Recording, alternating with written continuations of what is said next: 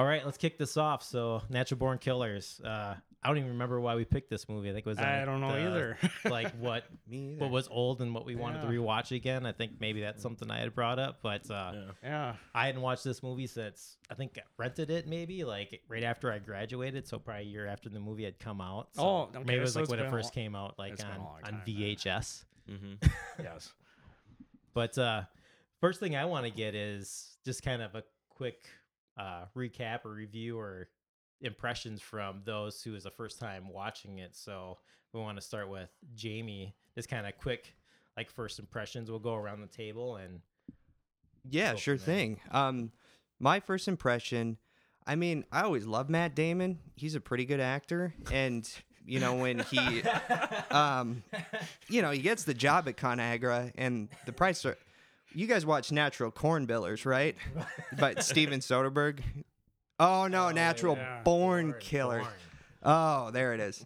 Um, I, I Hold on. honestly, I don't know, I don't know what to say. Uh, it was, I'm, I'm not foreign to art films, I guess, but this one still caught me by surprise. I, I it just the IMDb description doesn't really prepare you what you're in store for. right. I think talking to you, Chad, helped. You said there's animated sequences, so I knew it wasn't gonna be, you know, standard fare. But um, yeah, I, I guess I'm still processing. Um, it was certainly interesting, and I, one of my notes here is snakes mating. That was the one of the things I thought of because So right after the wedding scene, Yeah. right? The ceremony. on the yeah, boat. or just like actual snakes in the wild, you know, because it's colorful and weird, and you don't know what's going on, and like you're kind of glad you saw it, but you never want to see it again, kind of thing.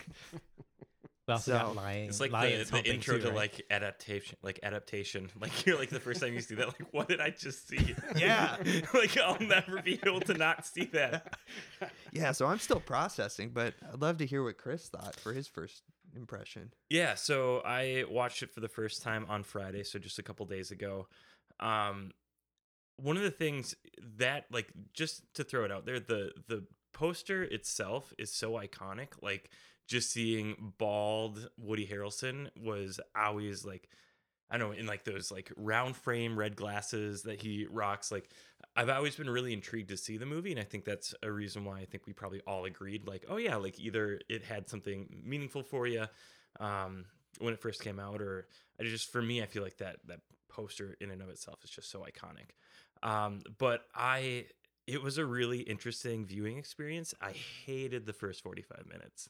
Like it was just so weird. Like the car scenes were like really like unique, where you could just tell they were like tran- like transposed, and I feel like the Oh yeah. yeah. the weird like sitcom thing with like Rodney Dangerfield and like all of that like leading it. Um, and I also feel like there was like very little like narrative and dialogue for like your favorite. which is like something that I really need in, from a movie. I need for somebody me, to talk to. like, I, I need I need some build up here. Um, but I thought yeah, so I just thought like some of those things were really really strange in the way that like yeah they mirrored some of that like animation stuff, which I really like. I don't know if any of you have seen Dangerous Lives of the Altar Boys, but they do a really cool job where they mirror what's going on in um like currently in like the kids lives with like what's going on in like this like graphic novel poster uh, that they're kind of creating and it's a really cool like play um, in my eyes but like it just none of it was making sense to me.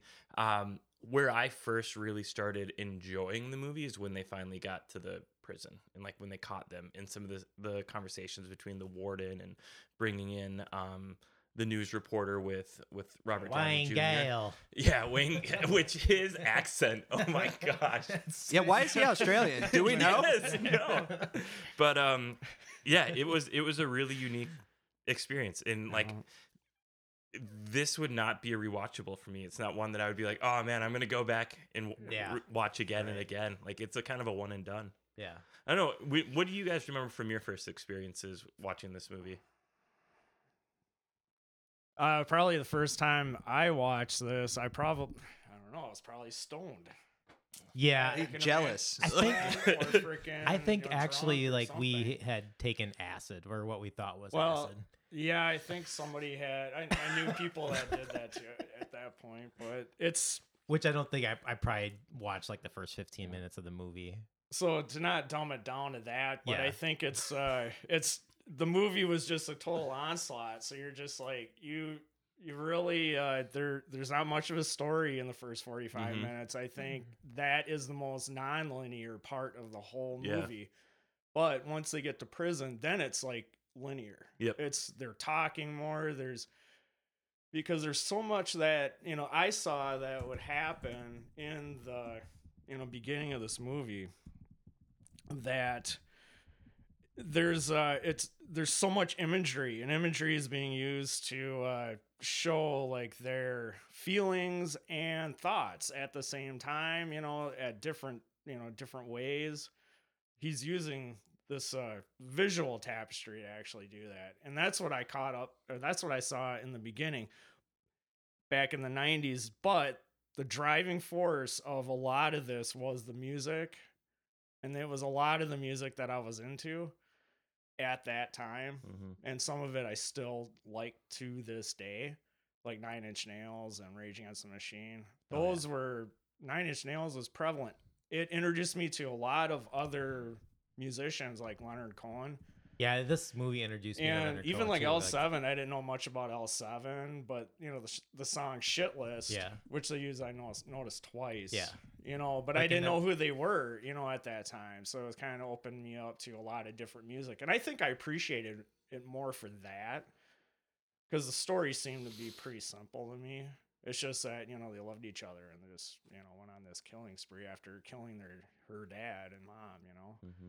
But that's kind of how I thought of it back in the nineties. And Yeah. I'm curious too, as a often in my younger years viewer of certain films under certain substances, did did it enhance? I mean, seriously, does it did it enhance your viewing experience? You did know, it, did it meet you on your level? I don't think or- it did. I don't. I you know, there's many times where I've heard people, you know, even using the the movie Pink Floyd, The Wall. Oh, you gotta see it on acid, or you gotta see it high, or something. I've I found that these movies it didn't matter. It's just it is what it is, you know. Maybe I didn't think it enhanced it any to me, but Interesting. yeah. Yeah, I never felt that way either. Okay. Actually, I feel like I got more out of the film sober. I think versus so high. too. Plus, you if I'm, like, especially high or, like, I'm now. like, yeah.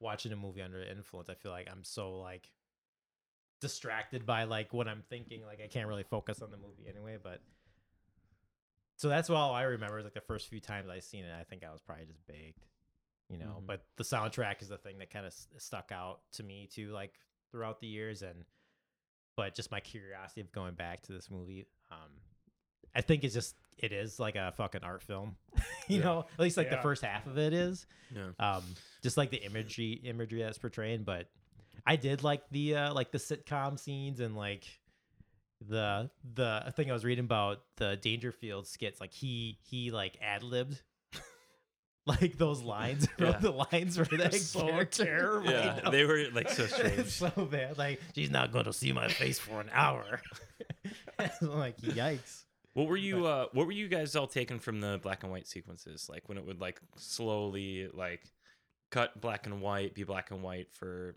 15 20 seconds, cut back to color.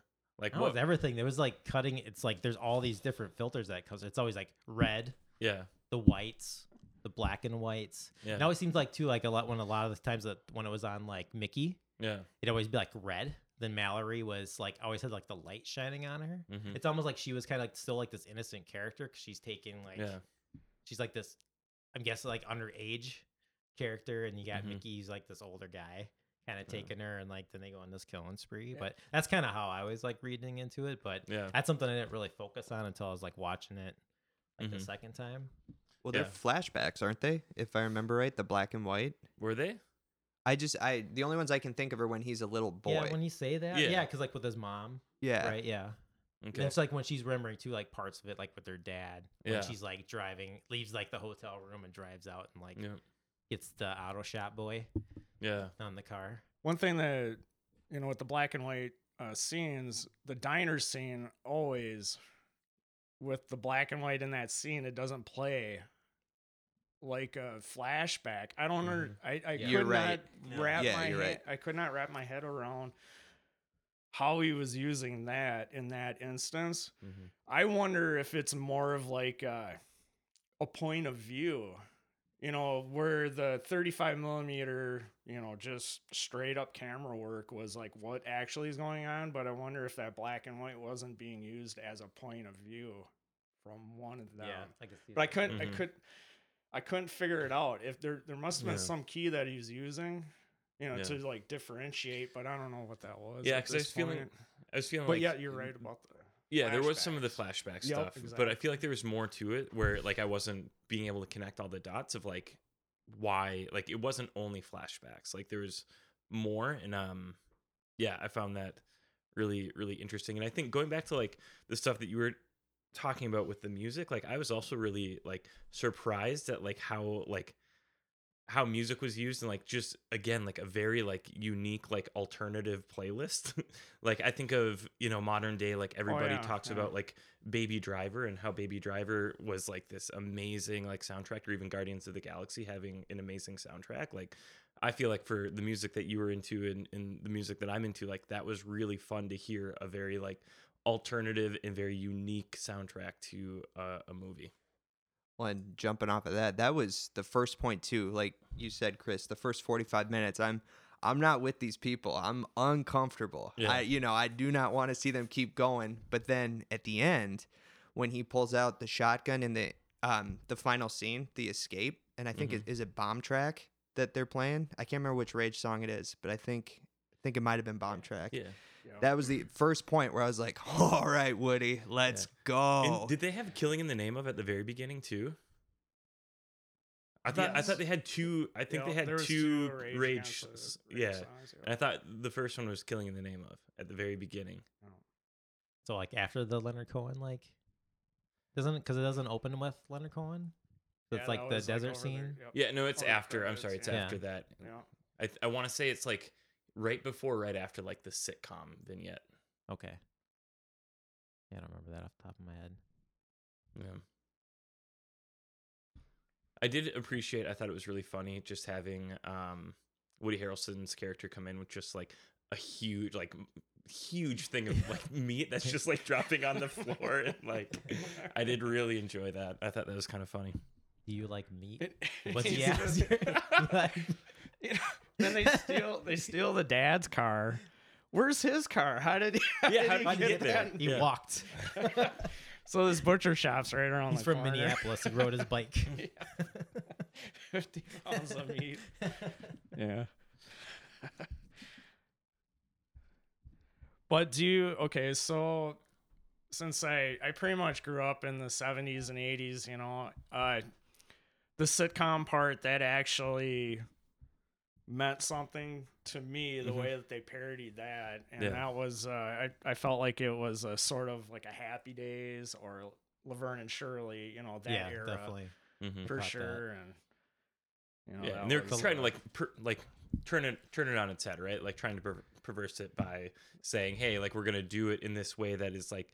I think generally those kind of Yeah. shows had like really positive like connotations and positive messages, and like they're supposed to be a little bit campy and those kind of things Yep. you think about.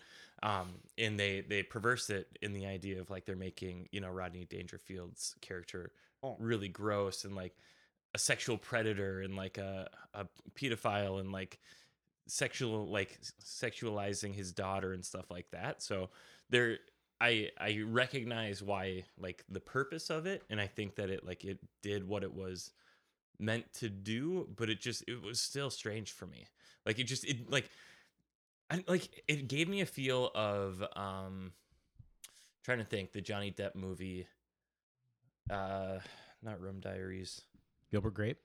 No Not that one. Pirates of the Hunter- Caribbean. No, Hunter Thompson. Hunter S. Thompson was. Oh, Fear and Loathing. yeah, like it gave me like a fear and loathing, like like the Oh, like the acid scene. yeah, the acid scene was like the, sweet. the Yeah. like with the ga- alligator or Yeah. whatever. Like like that's what like the Yeah. first like hour of this movie felt was just like it was all over the board. It was just like yeah, Yeah, I was kind of getting the feeling though. I had the idea of like we're kind of flipping through like channels on a TV though, because like you get that a lot, the imagery of like Yep. the television all the time, and like the Yep. flipping, and like once in a while you get like the snow screen Mhm. and like the quick flashing images, yeah, and as like they're um in like the hotel room too. Like as they're watching, like he's watching like television on the bed. It's like I don't know, it's like Liv- Night of the Living Dead or something that's playing on TV, and Yeah. like, in the background, in the in the window. in the window, window. it's like the scenery with like the wolf, and it kind of is like.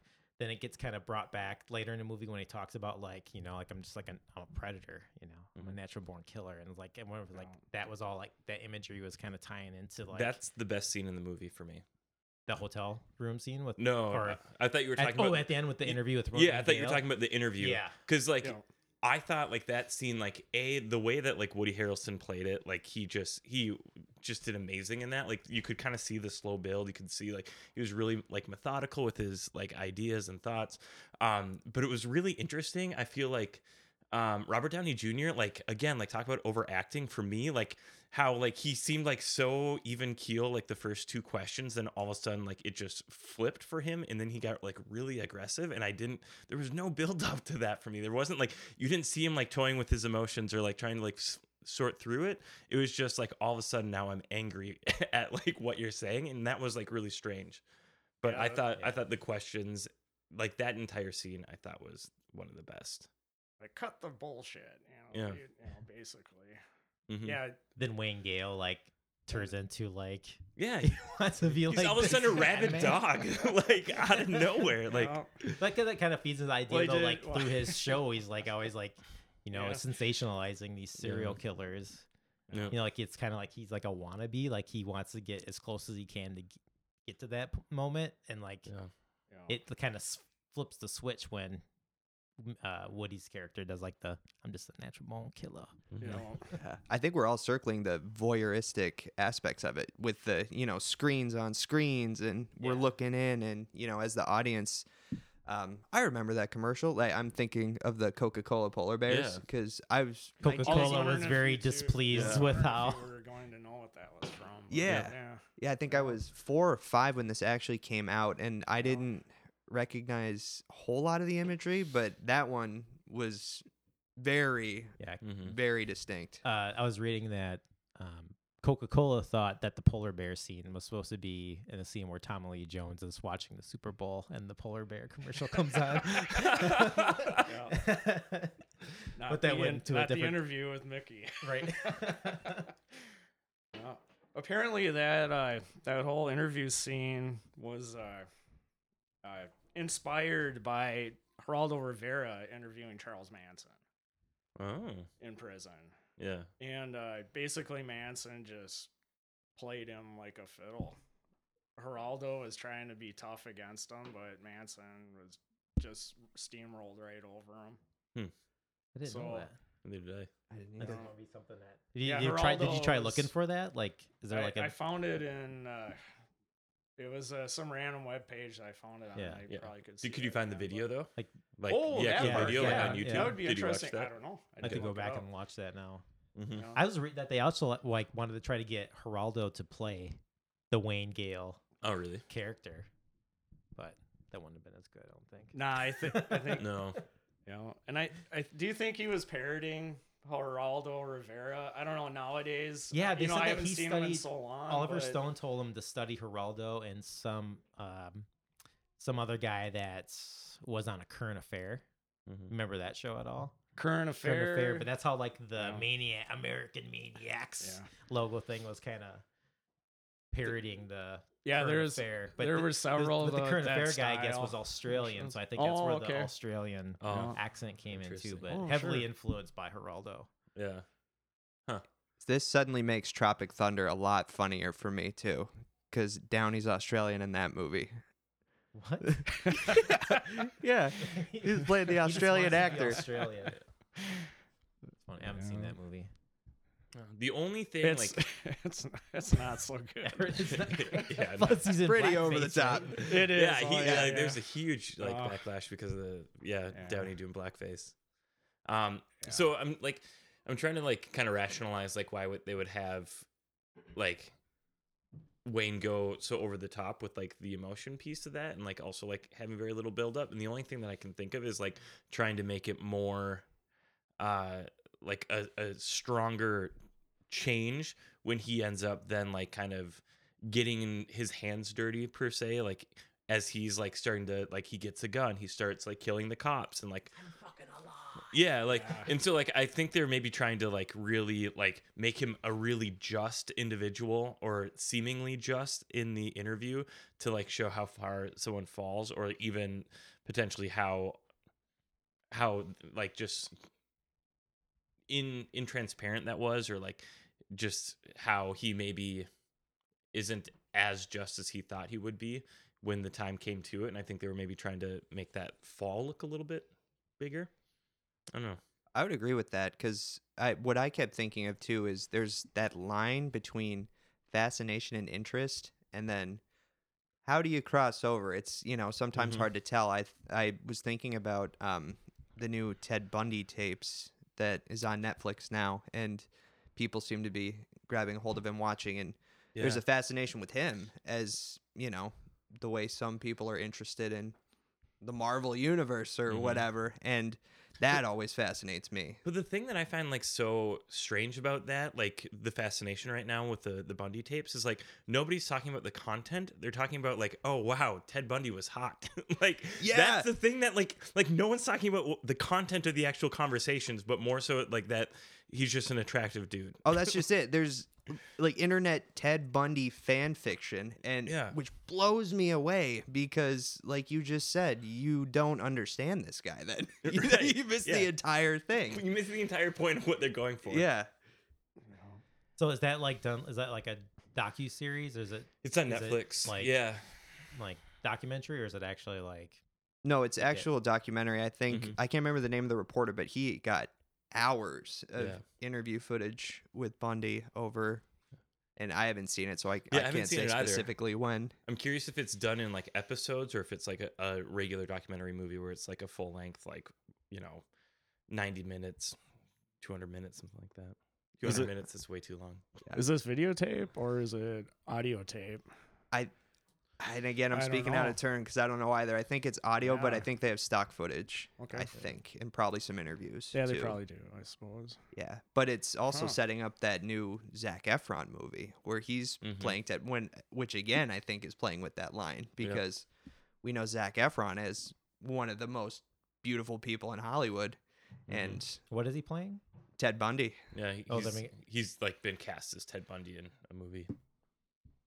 So it'd be interesting to see like how he is like portrayed then in this Mhm. movie, like versus like you know, Real life. r- Yeah. right? Yeah.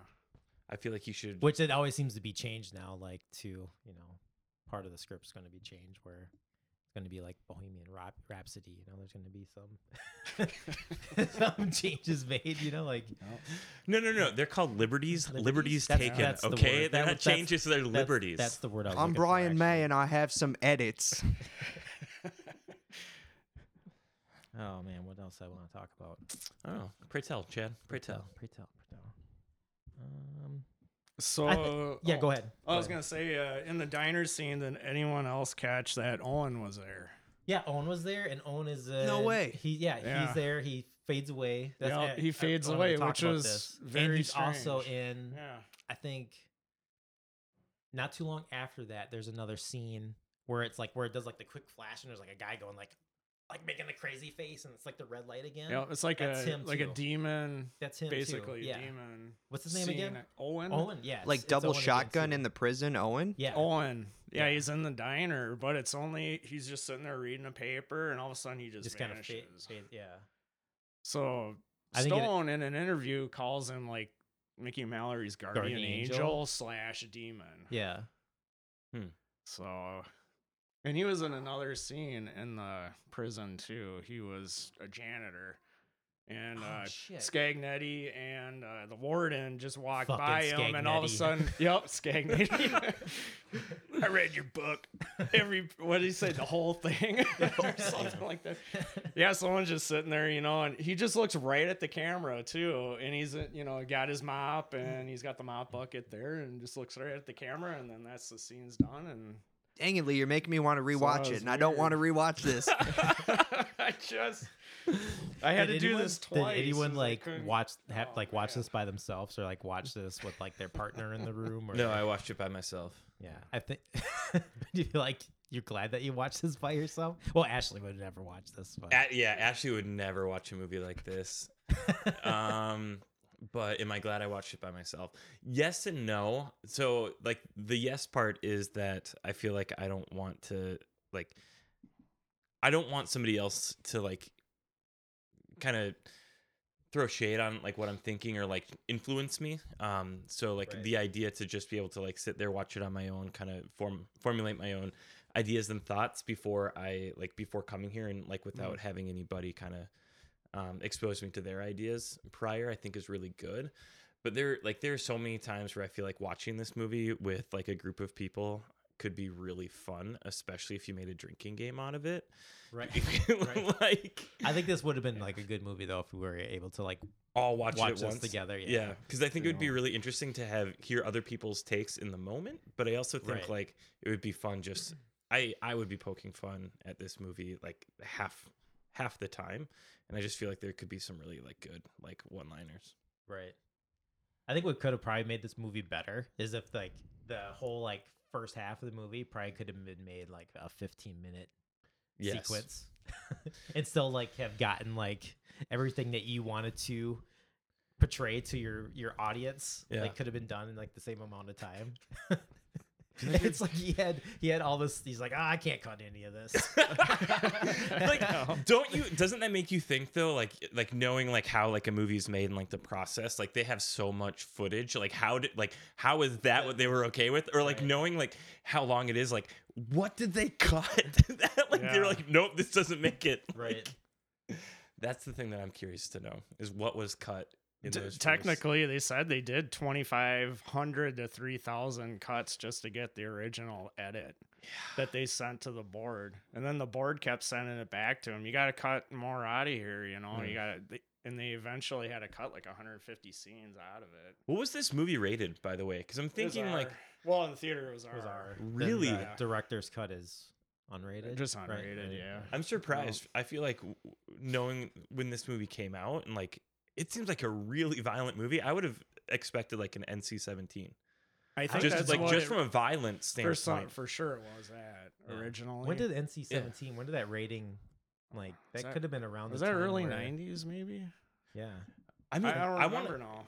You Were Jimmy? you were you saying like when did it come out? Because did it it Came didn't out- come out with the original ones. It came out after like like in the 90s. what's that The NC-17 rating i thought it came out in is it like a newer? It's like Yeah. a newer rating per Yeah. se. Okay. Yeah, very few films get it. You know, especially one like this where they were they wanted it to be in every theater. Yeah. You know, because they a lot of theaters probably wouldn't have picked it up if it was NC seventeen. Yeah. That's just you know my kind of like the guess, death nail like it's but It, it could be, you know, gonna- or you it'll know, just keep it at like a some indie know. movie like yeah. Sundance kind Yeah. of thing or I'm- something. But I'm incredibly surprised that that movie isn't wasn't NC-17. Like I just thought like it was incredibly violent for an an R movie and like albeit there's like no nudity or anything like that, but I just the violence alone. So there, from Wikipedia, X was replaced by NC-17. Uh, films such as Midnight Cowboy (1969), Clockwork Orange (1971). Mm. Um, however, uh, pornographic films often self-applied the non-trademark X rating, so there was a bit of confusion there, whether this was just material that was far too strong for, you know, young teenage audiences, or if it was actual porn. And it also lists Henry, Portrait of a Serial Killer, which is another uncomfortable film. Uh, the Cook, the Thief, his wife, and her lover are all the ones that are mentioned here. Thank you, Wikipedia. Does it say like when it was introduced? What year? That I'm having a hard time nailing down. Speaking of uncomfortable movies, have has anybody seen um, Larry Clark's Bully? Mm-mm. Yes. That is like one of the most uncomfortable. part? Yeah, like th- that is one of the most That- uncomfortable movies I've I've seen. It's just that I feel like that movie is like random parts of rural America across all of our nation. yeah. I feel like like that was his like that was his shtick too. Like he did like kids. He did um Yeah. Oh yeah, that's right. yeah. He did Ken Park. I'm trying. Did But he? I think Bully though is really because it's like the Trailer Park Ohio Kids, right? Yeah. Like the meth. Yep. Yeah, movie is I think that's probably the most disturbing movie I've ever seen. What's it called? One more Bully. time. Bully. Bully. No, no, is it Bully? Oh, I'm thinking I'm bull. I'm thinking of another fucked up movie. Bully, Bully's the one about the Florida kids, right? They all like murder like, Yeah. their friend. Yeah, Yeah, that movie's fucked up though too. yeah, yeah, They up. like, yeah. I mean, God. spoiler. I can't. Spoiler, right? Spoiler alert. But that's the whole entire basis of the movie, Yeah. right? It's not like you're waiting, like, oh my god, I can't believe they killed their friend. Basically, a pack of naive teenagers conspire to murder a mutual friend's whose aggressive demeanor has proved too much. 2001. Now That's I a- can't remember the name of the movie that I was thinking uh, about. Is it Gummo? Gummo, yeah, Is that it? Yeah. yeah, that movie's fucked up too. Yeah, that movie is. Quickly adds both to Netflix queue. I don't- Yeah. is would that be on Netflix? It was for a long Was time. Yeah, yeah, yeah. Oh, It was yeah. for a long time. It still might be.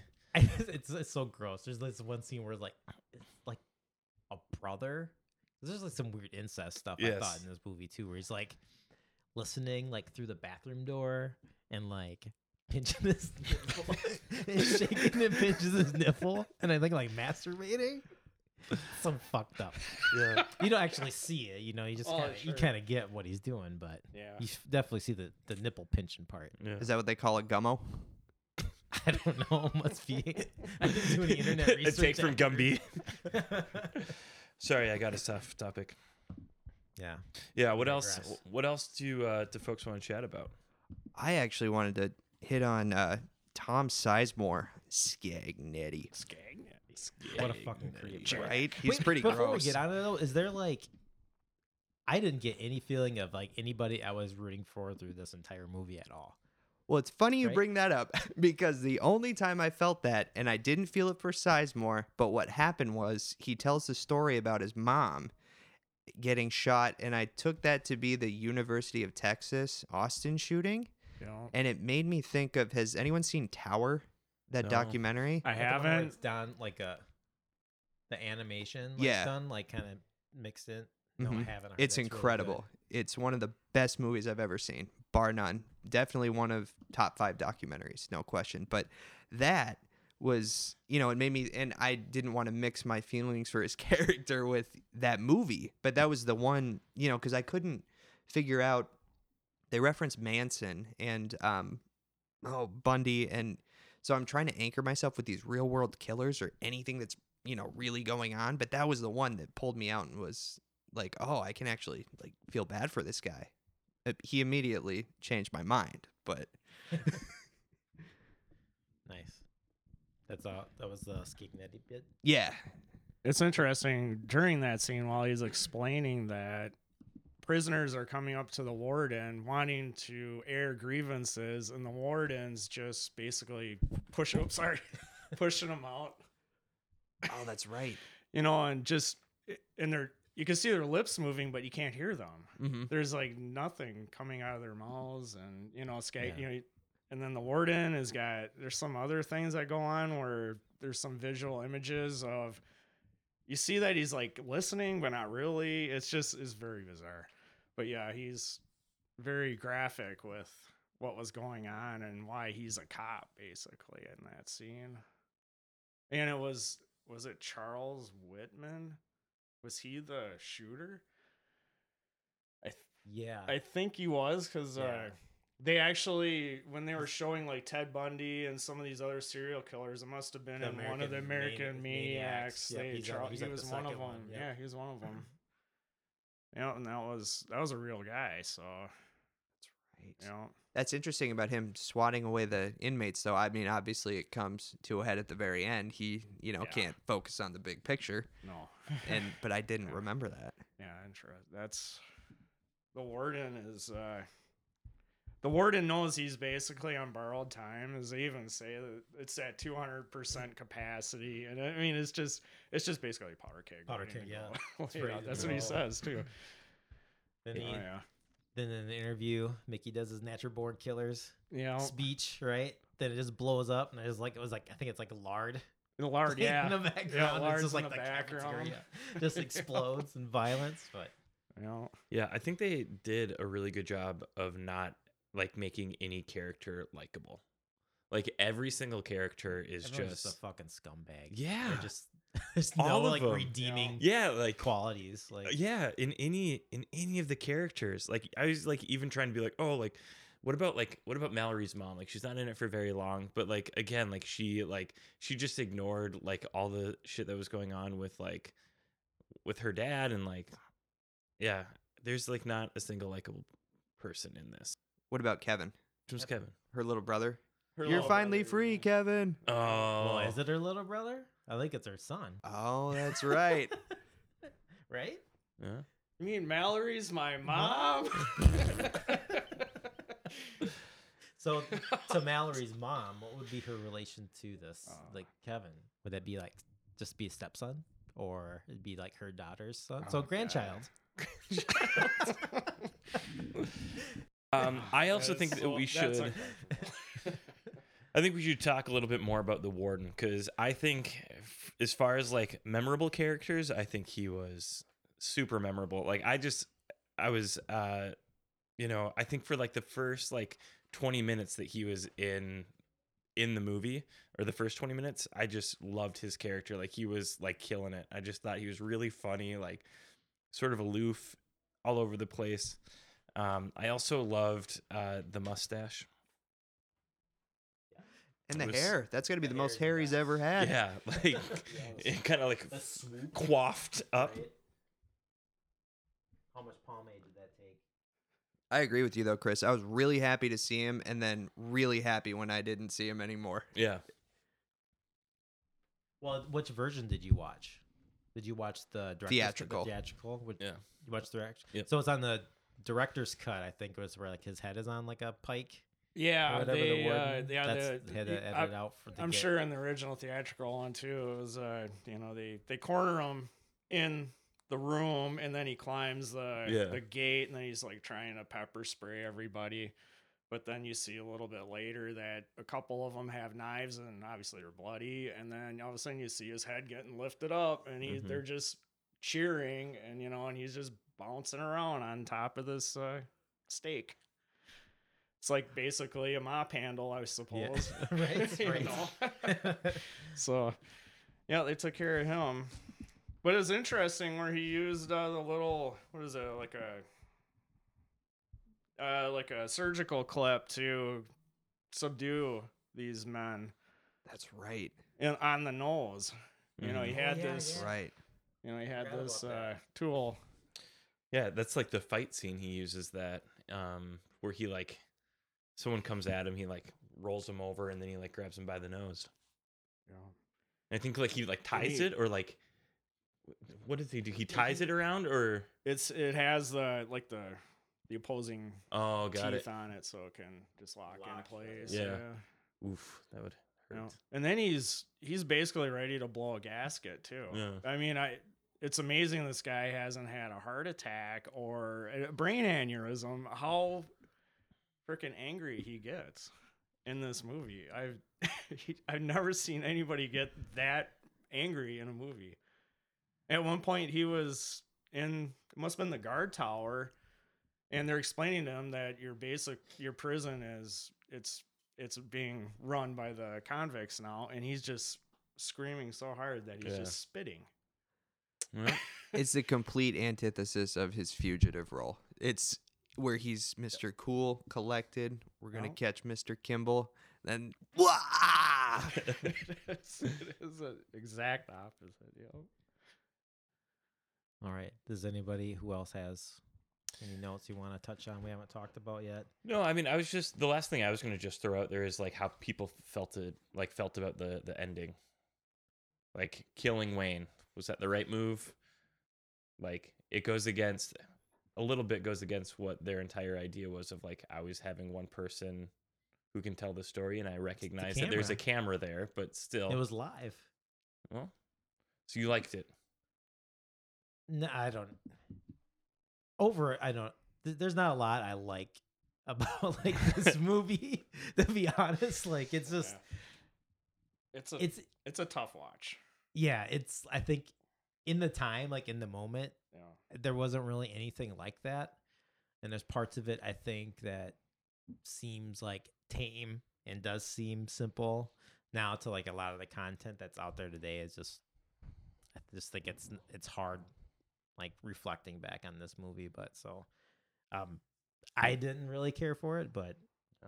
I think yeah cuz then after that they go and it's like the scene of them like in like the RV and they have like a family and it's just like that seemed weird too like it that didn't Mhm. really but at the same time this entire movie is it's just kind of all like over the top and it's not Yeah.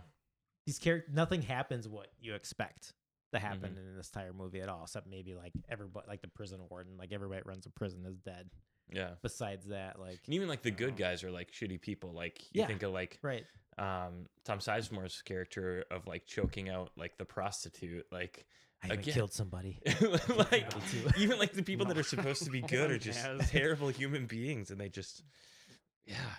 What actually when in prison, like one of my favorite parts though is like, and I didn't know. I thought this was like an original artist that actually did the song, or it was like an old country song or something. But when Juliette Lewis is singing "I Was Born, Born Bad" in the Mhm. prison cell, I think that's probably one of my favorite scenes Yeah. in the movie. Again, it's like the whole thing. It's like it's like there's like a red lighting in the room, but on her, it's like shining down like the white Mhm.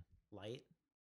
But I guess she Yeah. wrote that song Oh. originally, and I was reading like it sounds like that's kind of was her thing. I don't know if she still does it now, but she loves to improvise a lot on her characters. Mhm.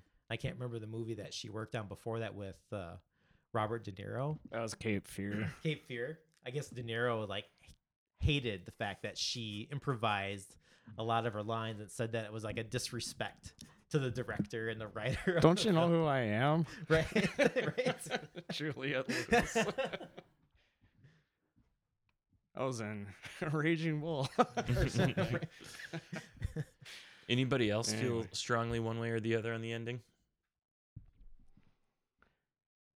Oh, as far as the ending, I did watch the alternate version uh, where they do die. Owen is in the van with them and ends up killing them. Owen does. Owen does. See now that ending would make but it, sense it wasn't with his... cut together very well. So Oh it really? seemed I kind of didn't- weird. I wanted to go back and actually watch that, like on YouTube or something, just the ending. Yeah. But that ending, I think, makes more sense with his little like cameos or like, you know, Mhm. like his little like Yeah. where he's like in the diner. Then there's like that one quick scene. Like I think that would Mhm. kind of tie the movie. yeah up a lot it, better, it but- seemed uh yeah it just you know was a rough cut so it, it didn't seem you know it seemed out of place but as far as uh the idea of them dying it's it's almost cla- it it's like true romance where the two of them get away also uh christian slater and uh, patricia arquette they get away at the end there and uh quentin tarantino did that story too he actually yeah, did but the True Romance screenplay. is just a better movie. it's a, I, I do I haven't agree with you there oh, it's so Oh, yeah, I've like seen either. Okay, like, if you it's so much better. It yeah. is. That Oh, should yeah. be the next. That can be the yes, next one. True Sure. Romance is definitely better. Yeah. But it's the same. It's almost the same thing where they get away, you know, at the end. But no, with the two characters in True Romance, just to digress, they definitely are uh, more likable, and they're not as just nasty and mean. I guess Mhm. you know, Yeah. for lack of better words. But Yeah, that's what kind of made it hard for me to rewatch this movie was that nobody is likable. it, I feel like I just like watched it and I you know, kind of like got bored with it and like had to watch it in chunks. I think for Yeah. for that reason. You Yeah. know, it, it's it is funny when just to come back to Mhm. uh, you know when you asked how we felt when we first saw it in the '90s. I guess I didn't.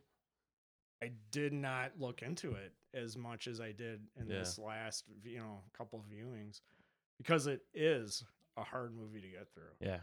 And when you say couple viewings, how many yeah, I, viewings? well, I did two. Okay. I had to do two because uh, the first one it was uh, you know I, I watch movies uh, late in the evening and a lot of times it's like you know I turn Mhm. these things into mini series basically. I think Yeah. I used that term Yeah, right. before.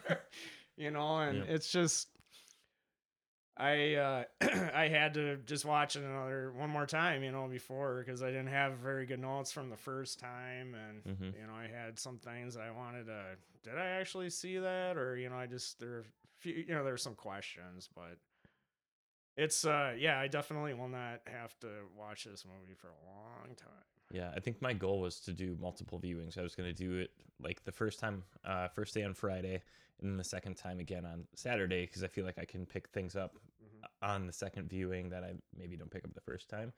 But I just did not like this movie so much that it's like I'm good with Yeah. the one time. I'm really really curious like what the difference is between like Tarantino's version yeah, and Oliver Stone's version was because Tarantino like hated this movie did when it was he? released. Yeah, because it got so it was almost like a completely different movie. Yeah, I guess he was saying, and like he wanted Yeah. to publish it like his version hmm in a book, but I mean he sold all the rights Yeah, to he it didn't except he have got it, yep. yeah except he got the credit on it, but yeah. it, what he like the version that he you know wrote was completely different from Oliver Stone's version. But when I first watched this though, like, did you get that Tarantino vibe like from the beginning? Mm-hmm. Like especially like when the natural born killers like title screen is like absolutely like the fake blood. I was like, holy shit! Like the Tarantino, like was there who like got that? That just seems like that's such a Tarantino like movie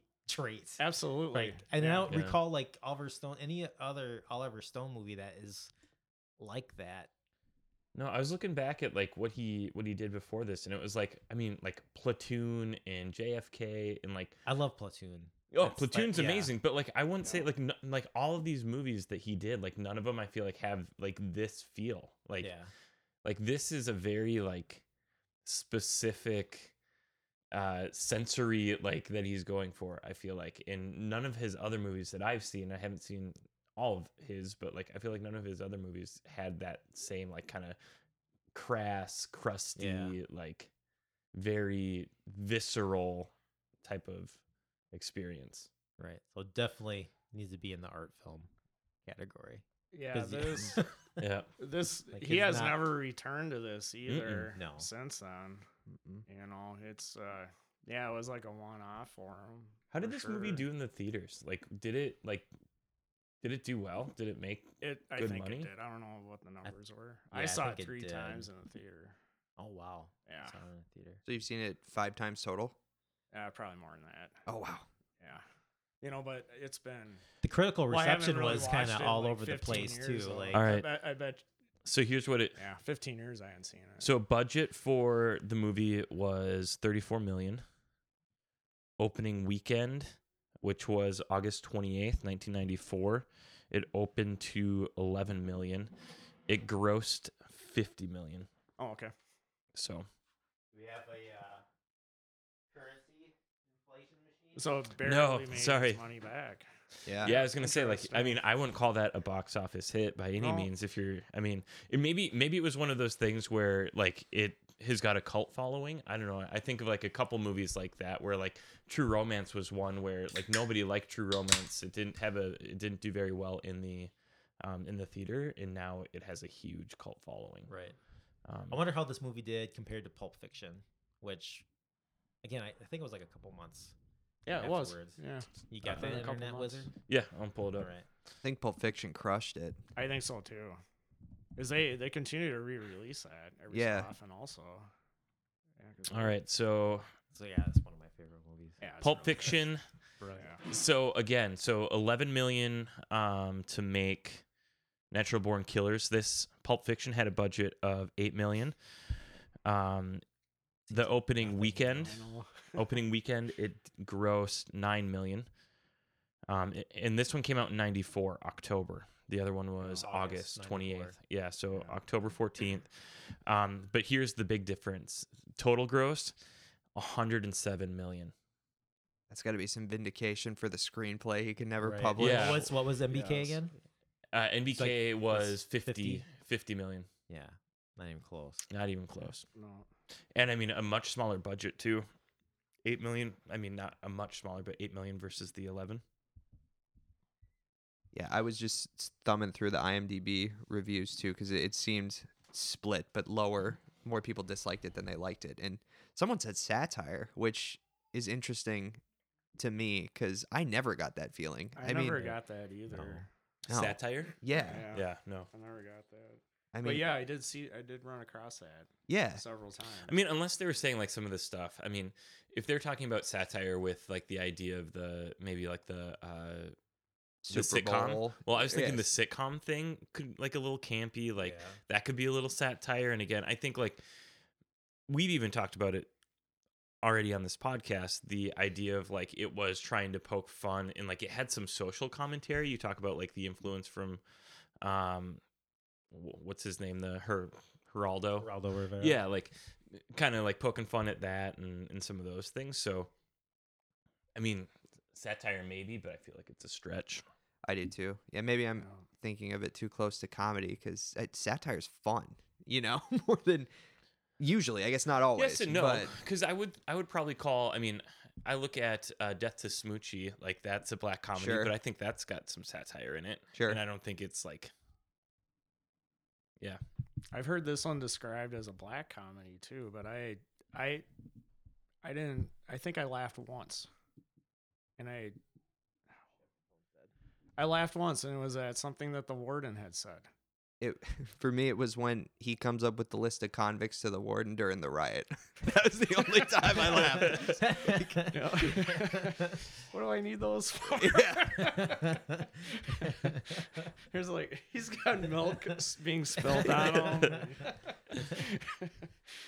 I did want one thing I want to touch on too that I forgot to bring up was um so it's the very end of the movie. It's after they kill Wayne Gale, then it cuts to like the the real live like news clips. So I think Mhm. it one is like Rodney Dangerfield or not Rodney Dangerfield.